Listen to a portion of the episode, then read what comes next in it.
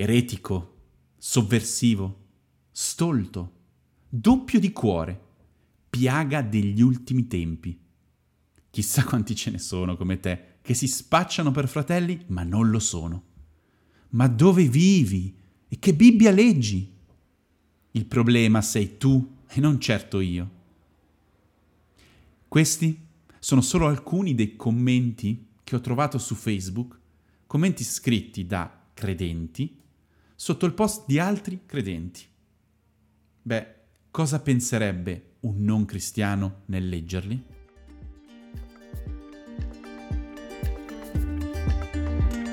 Cristiani Lucenti Salati, un podcast che preferisce suscitare domande che dare risposte.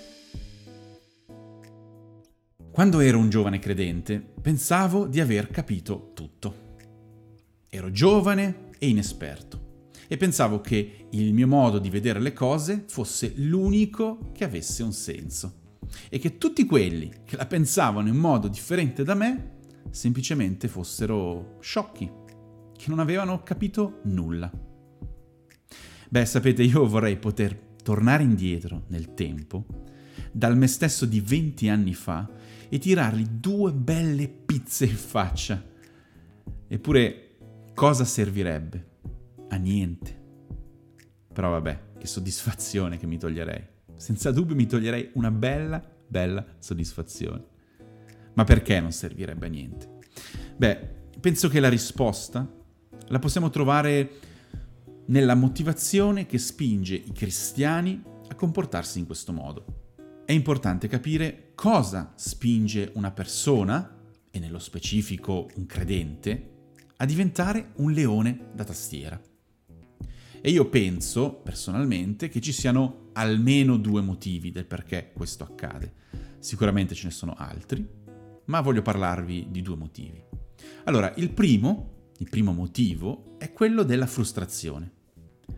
Molte persone sono frustrate a causa di problemi, di difficoltà, di cose non risolte, per mancanza di affetto, per innumerevoli motivi, le persone possono essere frustrate. A chi non è mai capitato di essere frustrato? A me sì, capita. Il punto è cosa ne facciamo di questa frustrazione. Per alcuni, internet diventa il luogo dove dare libero sfogo alla frustrazione. È un mezzo facile e veloce che ci permette di sfogarci sugli altri e volendo addirittura possiamo farlo mantenendo l'anonimato.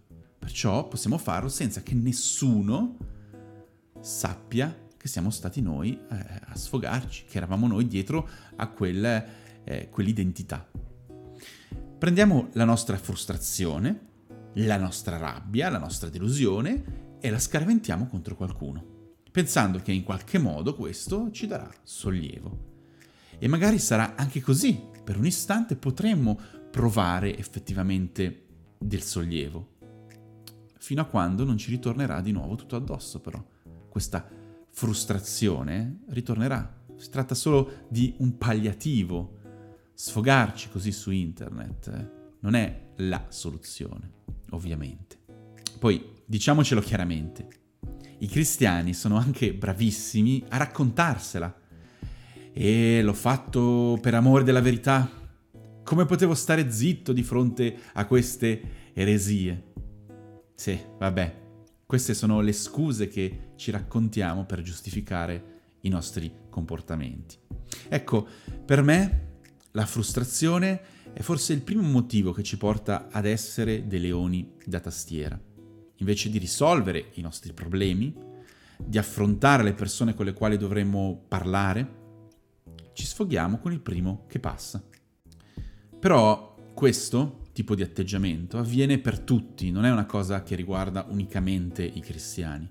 È una questione generale che tocca e può toccare chiunque. Per questo non voglio soffermarmi su questo punto. Infatti il secondo motivo quello che mi interessa di più, del perché a mio avviso i cristiani si comportano come leoni da tastiera, è appunto un motivo che riguarda più nello specifico noi credenti. Sembra infatti che per i cristiani conoscere la verità, ovvero Gesù ed il messaggio di salvezza, li trasformi in persone arrivate che hanno capito tutto ed hanno ragione su tutto a differenza degli altri. Come se conoscere la verità renda noi stessi, per certi versi, persone che hanno ragione, a prescindere.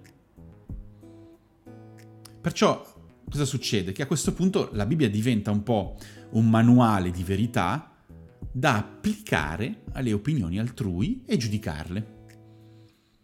Io ho fatto così. Quando ero un ragazzo mi sono avvicinato alla fede e ripeto, per questo proprio vorrei tornare indietro e tirarmi due belle pizze in faccia. Cosa ho fatto?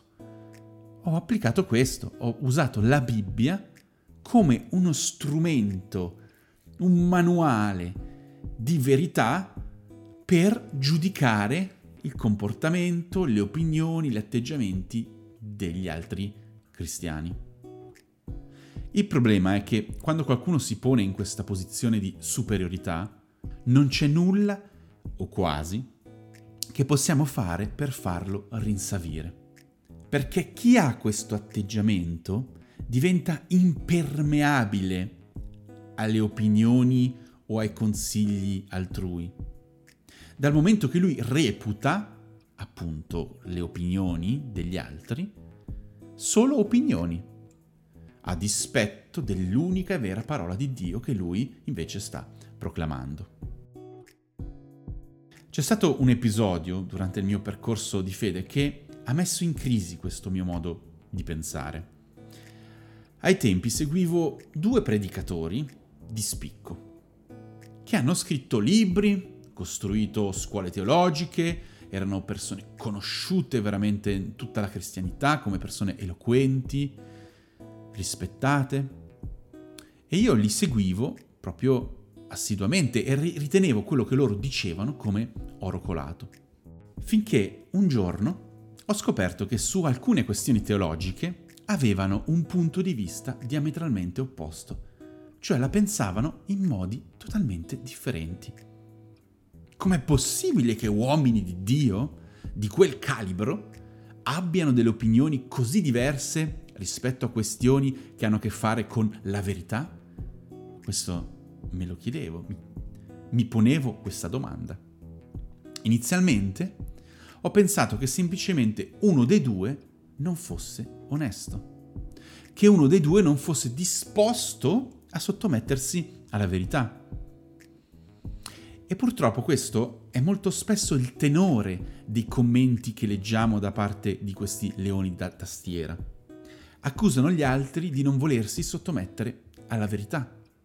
Dal momento in cui qualcuno non condivide quello che loro stanno dicendo, non condivide il loro punto di vista su un determinato argomento, ecco che per loro quella persona diventa una persona intellettualmente disonesta. Ma personalmente, guardando questi due predicatori, con opinioni così contrastanti, non riuscivo a pensare che non fossero onesti in quello che dicessero. Io li avevo stimati ed ammirati fino a quel momento, entrambi. E perciò ho dovuto concludere che semplicemente avevano due opinioni differenti. E che poteva darsi che uno dei due avesse ragione, oppure che entrambi si stessero sbagliando. E così ho pensato, ma se delle persone così eloquenti, che hanno studiato così tanto, possono su alcuni punti avere una teologia sbagliata. Quanto è probabile che anche la mia teologia, cioè il mio pensiero teologico, le idee che io ho su Dio, sulla Bibbia, su Gesù Cristo, su, su tutto il contesto cristiano, quanto è, è probabile che io su tanti punti mi sto sbagliando? Beh, molto probabile. E sapete cosa? Sono passati molti anni da quel giorno e credo che il mio modo di vedere le cose, il mio pensiero teologico, è cambiato almeno del 90%. Ho cambiato idea su una miriade di cose. L'Apostolo Paolo nella lettera ai Romani ci incoraggia a rinnovare la nostra mente. Ma come possiamo farlo se a priori crediamo che il nostro punto di vista, o quello della nostra Chiesa, o quello del nostro predicatore preferito, sia l'unico che abbia un senso? Il leone da tastiera ruggisce perché vuole incutere timore e prevaricare sull'altro ma è solo un meccanismo di autodifesa. È come se chiudesse gli occhi, si tappasse le orecchie e dicesse io ho ragione, io ho ragione, io ho ragione. Perché ha tremendamente paura di scoprire che c'è anche solo una possibilità che abbia torto. L'idea di poter aver torto lo logora nel profondo allora la esclude a prescindere, tacciando tutti quelli che hanno un'opinione diversa dalla sua nei modi peggiori. Beh, sapete, a mie spese ho imparato che questo è uno degli atteggiamenti più anticristiani che possiamo adottare. Questo comportamento ci cristallizza e impedisce la nostra crescita. Infatti questo comportamento denota un'enorme immaturità sono le persone mature e coraggiose che hanno la capacità di ascoltare il prossimo, mettersi in discussione e cambiare idea se lo ritengono corretto. Ma se fin dall'inizio abbiamo un approccio duro e partiamo dal presupposto che abbiamo ragione, quanto sarà difficile successivamente tornare sui nostri passi? Beh, quasi, è quasi impossibile. Per questo i leoni da tastiera eh, si espongono ad una situazione estremamente complicata, perché più si spingono oltre con questo atteggiamento, più sarà difficile in seguito poter ritrattare, poter tornare sui propri passi, perché significherà umiliarsi grandemente, bisognerà non solo accettare un'opinione altrui, ma bisognerà schiacciare il proprio orgoglio. E non è qualcosa così facile da fare. Per questo ritengo che sia fondamentale come cristiani che impariamo a dialogare, innanzitutto tra noi stessi, in modo sano, riconoscendo che esistono posizioni differenti e modi diversi di vedere le cose. Molte delle cose che crediamo o che facciamo come cristiani in realtà derivano dalla nostra denominazione di appartenenza o dalla cultura nella quale viviamo. Il leone da tastiera ricerca l'uniformità, che è la strada più semplice ed egoista, mentre la strada dell'amore consiste nel riconoscere ed accettare la diversità e in questa diversità ricercare unità. Così ti lascio con due domande che personalmente mi hanno aiutato a cambiare atteggiamento nelle discussioni che affronto e grazie anche a queste domande sono un po' meno leone da tastiera. E una domanda è, sto veramente ascoltando e cercando di capire cosa mi sta dicendo l'altra persona? Sento quello che mi dice o l'ascolto davvero? Sto cercando di capire il perché questa persona ha questo punto di vista. Magari c'è qualcosa che mi sfugge, allora mi interrogo su questo punto. La seconda domanda è, la mia opinione su questo tema specifico ha delle radici solide oppure sto solo ripetendo insegnamenti che ho ricevuto da altri? Perciò farsi delle domande sulle proprie opinioni. Questa opinione che ho è valida? Sì? No? Perché? Dove l'ho sentita? Che basi ha? E via dicendo. E ricorda che ammettere di non sapere qualcosa non è un segno di debolezza o ignoranza. Al contrario, Spero davvero che questo podcast ti sia stato utile in qualche modo e che continuerai a seguirmi.